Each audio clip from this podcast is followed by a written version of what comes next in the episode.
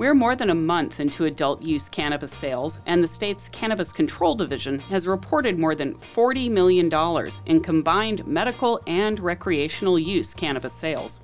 But over the past couple of years, Growing Forward has heard about how expensive it can be to start a cannabis company. I want to say that it's predatory. It's unfortunate that the cannabis industry is frowned upon in the way that it is, but because of the federal designation, banks don't want to mess with it. The amount of misinformation and disinformation that is out there regarding ability to bank cannabis businesses is more than the correct information that's out there. This is an important industry to the state from a growth perspective, and it's important to the state. This is Growing Forward, a collaborative podcast between New Mexico Political Report and New Mexico PBS, all about cannabis in New Mexico. I'm Andy Lyman with New Mexico Political Report. I'm Megan Kamrick, a New Mexico PBS correspondent and news director at KUNM Public Radio. Grow lights, utility bills, rent, and other costs of doing business can really add up quickly, especially for smaller companies that are just starting to dip their toes in the market. We've been following Carver Family Farm, a cannabis micro-producer, from its beginning stages. Matt Munoz, the Chief Innovation and Finance Officer for Carver Family Farm, said they've already sunk quite a bit of money into the business. I think the last time we spoke with you, I believe the estimated figure you had was like $500,000, maybe a little bit more. How much money went into just starting the business? So we raised $350,000 from private investors, and that all went into the business. And Erica, Andrew, and I all loaned extra money to the company as well. We talked to you and numerous other people about this, but can you talk a little bit about the limitations in traditional funding, business loans, that kind of stuff, what you experienced? There is none. There's absolutely no traditional funding in this environment. You can't go to a bank. Even though we have a cannabis bank, they don't do any type of lending to cannabis businesses. And so there's not a mechanism for people who don't. We scraped this together with friends and family, basically. And there's not a mechanism outside of that. In an earlier episode this season, we visited a cannabis testing lab in Albuquerque. During that visit, we were both very surprised to learn that Rio Grande Analytics co-founder Barry Dungan couldn't secure a traditional mortgage for his home because of his stake in the business. You mentioned this to us before when we were here, that even owning a cannabis testing lab prohibits you specifically from getting a traditional home mortgage, right? When you move to Albuquerque? Kind of things. Yeah, it's really interesting how that works. What did you do to happen? I used a different source of financing.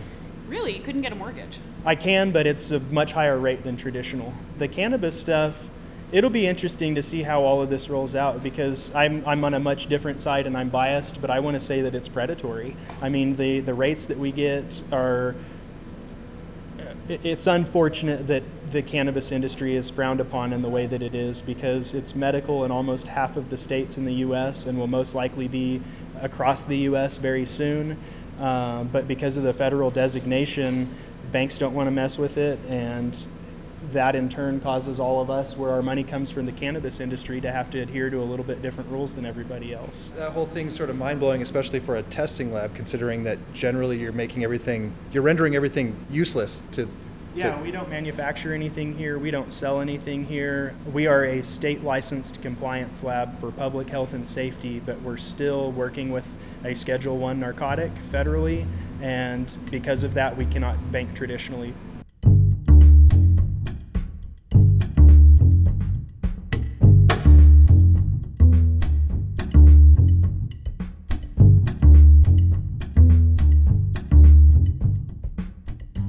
To better understand why cannabis banking is so complicated, we spoke with Lonnie Talbert, the Division Director of Specialty Banking with First Federal Bank in Florida. Listeners may remember Lonnie from one of our episodes last year. At that time, he was the president and CEO of the New Mexico-based Southwest Capital Bank. If you follow New Mexico politics, you may also know him as a former Bernalillo County commissioner. Since we last talked to Lonnie, he and his wife moved to Jacksonville, Florida, where he still works in cannabis banking. He told us that there is a widespread misunderstanding when it comes to cannabis banking. The amount of misinformation and disinformation that is out there regarding, the ability to bank cannabis customers, cannabis businesses, is more than the correct information that's out there. So Lonnie cited a memo from former U.S. Deputy Attorney General James Cole, which is commonly referred to as the Cole memo, as sort of a path for banks to legally open accounts for cannabis businesses. He said, listen, we know that a number of states have legalized cannabis in some form, whether it be medicinal and or adult use or both. And so if you're going to do that, here are some guidelines you should follow. And we as the federal government will not fund law enforcement at any level in order to sort of prosecute you in that regard. We'll just try to keep it, arm's length and as long as you're compliant. At the same time, FinCEN, which is the financial services arm of the Treasury, came out with some guidance as well that said, hey, you've got to do this, you got to do that, you got to file all this paperwork, and you've got to make sure you're monitoring very closely the activity. And so that sort of opened the door for banks, if they chose, to bank the industry. Now, it came down to the bank's choice. Did the bank's board of directors or owners or however they were structured want to take that risk? And a number have said they will. And the good news is, for most who have followed the guidance, followed the program, and who have done it the right way, like not made it a hobby, but fully integrated themselves into making sure they bank cannabis correctly, have not had any problems, have not been cited, have not been closed. The ones that have were not doing it the right way. Of course, opening checking accounts for cannabis businesses is different from issuing loans or mortgages. But Lonnie says there's some misinformation there too. Well, sort of. I was sort of under the impression, and I'm sure the same is true for you, Megan, that traditional financial institutions avoided loaning money to cannabis businesses purely because cannabis is still federally illegal. According to Lonnie, that means the issue of federal legality only plays a part because there's still a risk that these companies' assets could be seized by the federal government. Taking deposits is the first step, right? So if you take deposits, you put in an incredibly strong BSA AML program, correct due diligence, enhanced due diligence, know your customer, CIP, all of those terms banks use to validate who their customers are and validate the transaction and the use of money. Then you put in the foundation and the framework for a really strong program to move forward in terms of helping those businesses with standard business banking. And oh, by the way, and when you do that, if the worst case were to happen, and let's say you did something wrong and they seized that account, or the customer you opened it for did something wrong and they seized that account. Typically, you're talking maybe $200,000, maybe more, but they seize the asset and a bank has a lot of deposits. So that's not their only source of funds or that's not their only account. But in lending, if you make a loan and that loan goes bad or that loan is seized or something, that property seized, the bank is forced to classify that asset immediately, which could have a very negative impact, depending on the size, on the bank's capital. And so the bank has to feel very comfortable that they're underwriting those credits extremely strong and with extremely aggressive loan to values, so that in the event that the asset were to go bad and be seized or to have problems, that the bank could recover what it invested in that loan. And so that's a lot more and a lot harder to navigate, if you will, for any bank or credit union. There are a number who are starting to try to get into that space, and states like New Mexico are trying to help, but it still is a slippery slope, simply because the opportunity for something bad in a piece of real estate, regardless of the environment, is always greater and a more stringent capital requirement than a deposit account for a single customer. So we're obviously talking about the misconceptions of banking and cannabis. It sounds like what you're saying is maybe there's another misconception there. I've always sort of assumed it was the federally insured part of it, that banks don't want to get involved with it because it's federally illegal. But you're saying it's just a higher risk for... Yeah, it's typically a higher risk. It's a higher risk profile because it's cash intensive, as we talked about.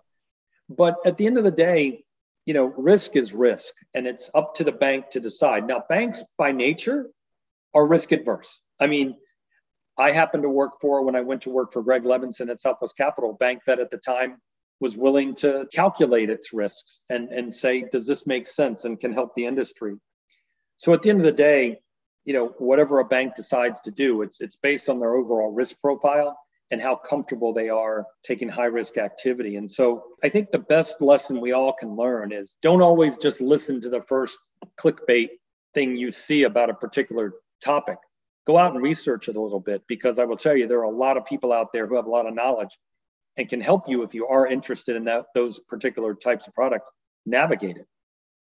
As for people like Barry from Rio Grande Analytics who had to find other ways to purchase a home, Lonnie says, as backwards as it sounds, many banks are still steering clear of that cannabis money.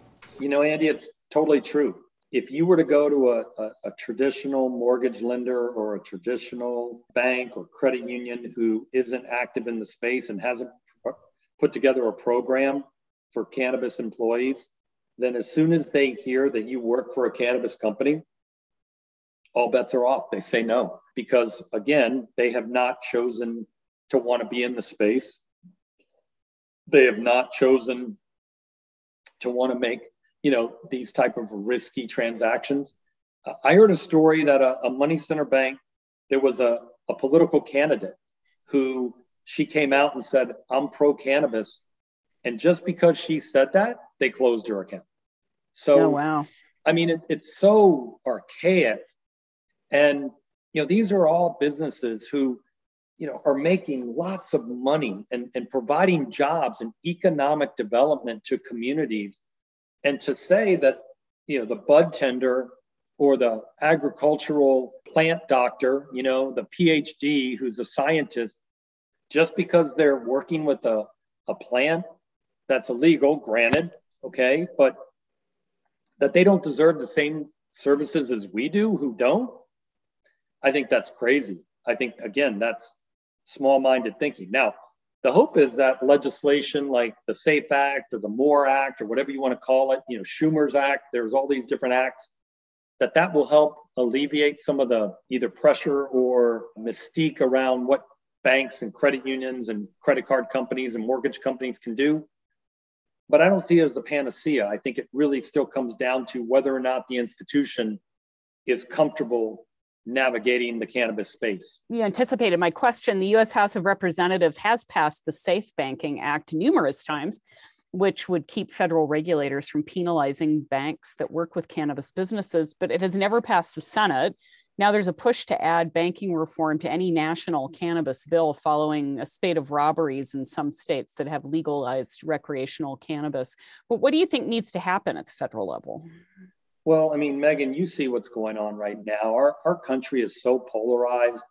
And, you know, I'm sorry, career politicians, whether it be in the Senate, which is probably the most senior career politicians in our country, they all have their own agendas. And what ends up happening is rather than saying, hey, let's stay focused on a Safe Banking Act or a bill that will, you know, provide safe haven, safe harbor, if you will, they add on all this other stuff and they start watering it down so much that everyone can't get on board with it because, again, they're saying, well, I'm not going to do that for X senator because, you know, that's going to hurt my state and I'm giving them more. And I mean, we see it all the time with all kinds of bills that are passed. And so I think cannabis is no different. There hasn't been yet a strong enough personality or a strong enough groundswell, okay, of support that they're willing to override and overwhelm, if you will, the negative votes and the negative parts. But now that we're coming up on a midterm election and we have all these social things going on around us, Speaker Schumer has said, oh, we're going to try something in August. Well, I suspect it won't happen in August. It may happen in August in 2 years, but then something else will come up. So I'm always hopeful and optimistic, but until we fix our political system around the way it works, which isn't going to happen anytime soon, it's hard to trust that it's going to work for the banking industry at any point in time. I mean, in the past, Schumer has said, instead of dealing with banking and cannabis, like, let's wait till we have a federal bill legalizing cannabis. I mean, do you think we need to do that, or should we address the banking issue? So, you know, you can piecemeal? Fix it. You can fix it by the DEA can just deschedule, make it a Schedule 2 or a Schedule 3 drug versus the Schedule 1 drug. And guess what? It's off the list. The reason it's federally illegal is because it's a Schedule I drug. And if you at least get it off there, you now all of a sudden, although that's not the perfect option either, because they did that with hemp, and hemp is still having challenges because there's no testing regimen that people are comfortable with, and there's no banking that's been put up as, hey, here's the best program either. So it really is about, a combined effort. But you nailed it when you said, they want to make safe banking part of banking reform, which, we got to fix all these other things. And unfortunately, when we see that happening, what we see is gridlock. With limited options for financing, some businesses are turning to less traditional options. So whenever traditional capital resource opportunities don't provide themselves or don't present themselves, people look for ways to get money. So you talk about friends and family, right? A lot of people will bootstrap and go to friends and family. You've heard of hard money lenders. So those are typically individuals who say, I have a lot of money. I want to lend it to you, but I'm going to charge you a lot of money. I'm going to make the terms very short. So I'll lend you $20,000 for 6 months at 15%, because they have it available and they'll do that. So a lot of the cannabis industry has had to rely on that kind of financing, because if you can't get your capital, if you exhaust friends and family and you exhaust your own bank accounts, you got to find money somewhere, right? You can try to get more investors, but sometimes, they're waiting until they see a return. So friends and family, hard money lenders, and then just non-traditional financing sources, companies that aren't hard money, but are more financial companies, not necessarily banks or credit unions, that just want to be in the space and want to help legitimize and provide capital to this industry. And what you're seeing right now is a large amount of real estate investment trusts that are doing sale leasebacks with a lot of the large cannabis companies. You're seeing senior secured debt being provided to the large multi-state operators. And so every day it's getting a little more loose, because if you talk to a multi-state operator who's making revenues of $1 billion a year, okay, that's corporate finance. That's not commercial banking. That is corporate banking. And that takes a special skill. And those companies are publicly traded, whether they be in Canada or over the counter here in the US. And so the requirements for them to have to provide financials that are true and accurate and audited, that's what the SEC requires.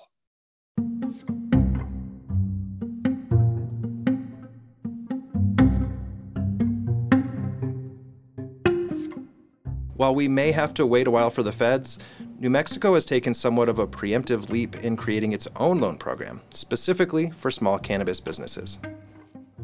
In late 2021, state legislators and the New Mexico Finance Authority Board of Directors approved a unique approach to financially help certain cannabis businesses, specifically those that are limited to 200 plants, or cannabis micro-businesses.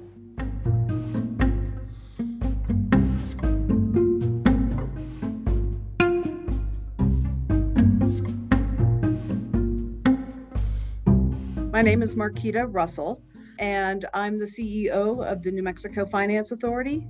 New Mexico Finance Authority is a state instrumentality or government instrumentality that finances public projects and economic development in New Mexico. So we're created by state statute, but I'm not a state employee. We're not part of the state budgeted system. The Cannabis Micro Business Program it's intended to help the micro business licensed organizations with funding some startup and operational costs that come with starting a business. So anything from paying rent to paying salaries, buying security systems, helping to put out marketing, that kind of thing. So it's all those costs associated with the startup of a business. The genesis of this program was a call that I received from Regulations and Licensing Superintendent Linda Trujillo, who was trying to figure out how to get her arms around the equity requirements that the Cannabis Regulation Act had as a part. It was important to her that there be ways to serve those communities and serve those businesses that met those equity targets. So we just started having a conversation, and the idea of the program came as a result of that conversation. So it did not start at our board level. It did not start at our oversight committee level. We were able to convince them that this was a worthy goal for the $5 million that we did not ultimately use in the Essential Services Program. These are, at its very core, underserved businesses. They're startup, and they are, in fact, underbanked. The banks aren't serving them. So by its very nature, this is part of our mission, is helping underserved communities, underserved populations, underserved businesses access capital. How many applications have you received so far?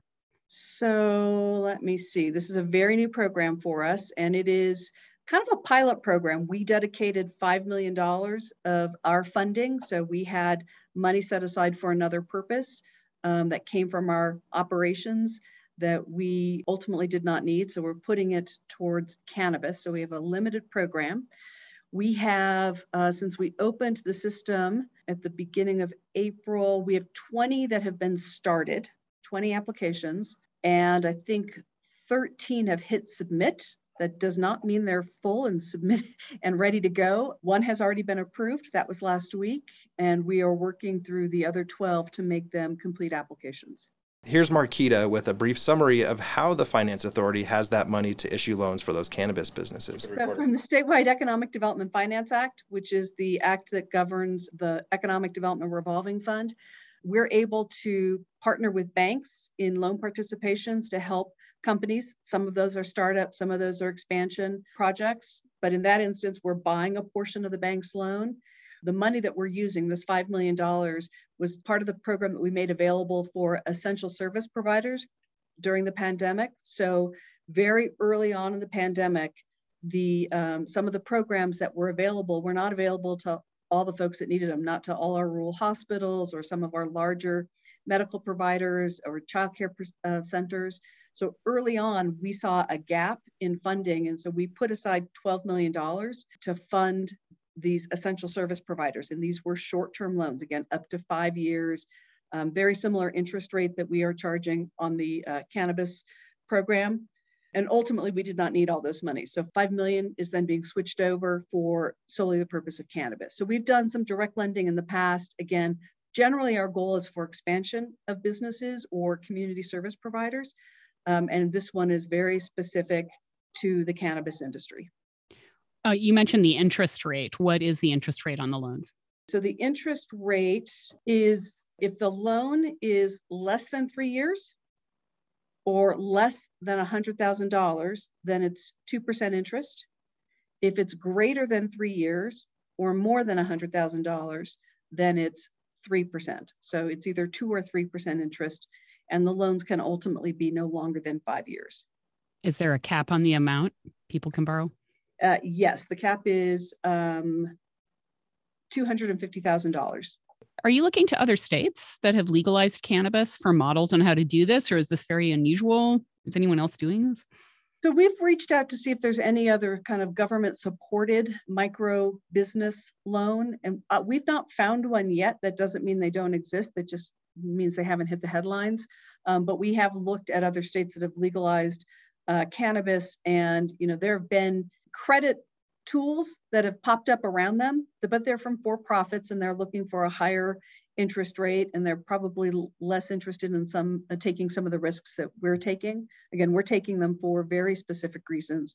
There's expected to be, for a lot of underserved communities and poorer communities, a lot of tax generation. This is an important industry to the state from a growth perspective, and it's important to the state. I think over time, you would see some of those same credit providers coming into New Mexico. You see them in Colorado. You can Google cannabis loans in Colorado and find some for-profit lenders willing to, that aren't banks, they're not federally regulated or insured, that are making these loans, but they're making them at higher interest rates, and they're taking very different forms of collateral. Yeah, Andy and I were talking about this after one of our field interviews. And when you operate outside, whatever you want to call it, the mainstream financial instruments in our society, there's usually a steep price to pay for that. So this is a very interesting niche. Well, the finance authority isn't profit motivated, right? Mm-hmm. So we don't have a need from that. We're not taking what we believe to be unacceptable risk.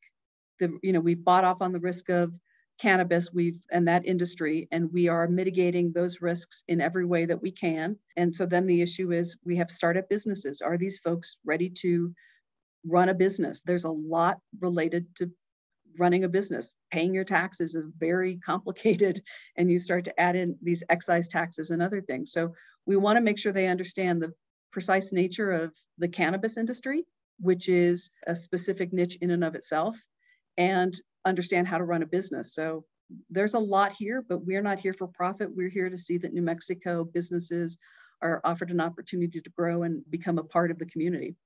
You guys, as you mentioned, take a much higher percentage of collateral in your loans, but I'm assuming you'd really rather have repayment rather than fill in the blank, whatever equipment someone has in a cannabis operation, to go sell that to recoup your investment. We consider ourselves cash flow lenders, so we have to be collateralized. Of the rules of the program that were both approved by our Finance Authority Board of Directors, which is who I report to and who approves all the loans. Also, the rules also have to be approved by our Oversight Committee, which is what we saw last October, or sorry, they saw them first in October, and I think they finally approved them at the end of November. But those rules require that they be fully collateralized. And so, we're cash flow lenders, but they do have to be fully collateralized. We understand that at the time you make a loan, the collateral may have a certain value. And when you go to collect on a loan, it may have a different value. So we are really very much focused on how they're going to generate revenue and whether they understand kind of the ins and outs of this specific industry, which will cause fluctuations in their revenue stream. So that's the rigor of the application is designed around the fact that we don't really have collateral that you can go sell and make ourselves whole in the event that the loan goes sideways. I'm sure the Finance Authority does not want to get in the business of selling off grow lights or soil or anything like that to recoup finances, right? That's correct. Marquita said it's still too early to say whether this program can continue into the future or to say mission accomplished. Just got started, so I'm not in the bragging phase, and it'll be a couple of years before we're able to see how successful this model was. We've been very happy with the partnership that the Cannabis Control Division has provided us. So we have entered into a memorandum of agreement with them for information sharing so that we can keep our finger on a pulse of how the businesses are doing, because again, they're up for annual renewal. So they've been very helpful. They've got a lot on their plate. I've started large scale applications that are expected to be high volume. It's difficult, and they had to do it in a brand new industry. So my hat's off to them. They've done a very good job. And in the Economic Development Department, similarly, we run these programs in partnership with the Economic Development Department. So, we've had a lot of support. This didn't start with a top-down direction. It came as a result of staff conversations, but I've been really happy to see how many people have been eager to help us get to the goal of setting up a program for some of these small businesses. Our staff has been really impressed with the response from our sister agencies.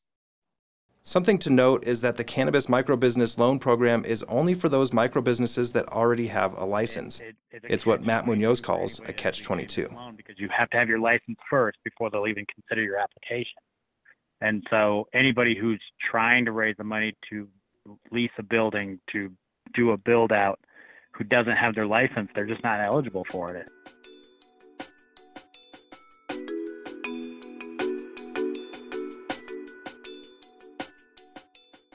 Thanks for listening to another episode of Growing Forward. If you're a fan of the podcast and you'd like to help us keep it going, please consider donating a couple of bucks by going to nmpoliticalreport.com. You should see a donate button at the top of the page, and you can also make a note on your donation that you're supporting the Growing Forward podcast.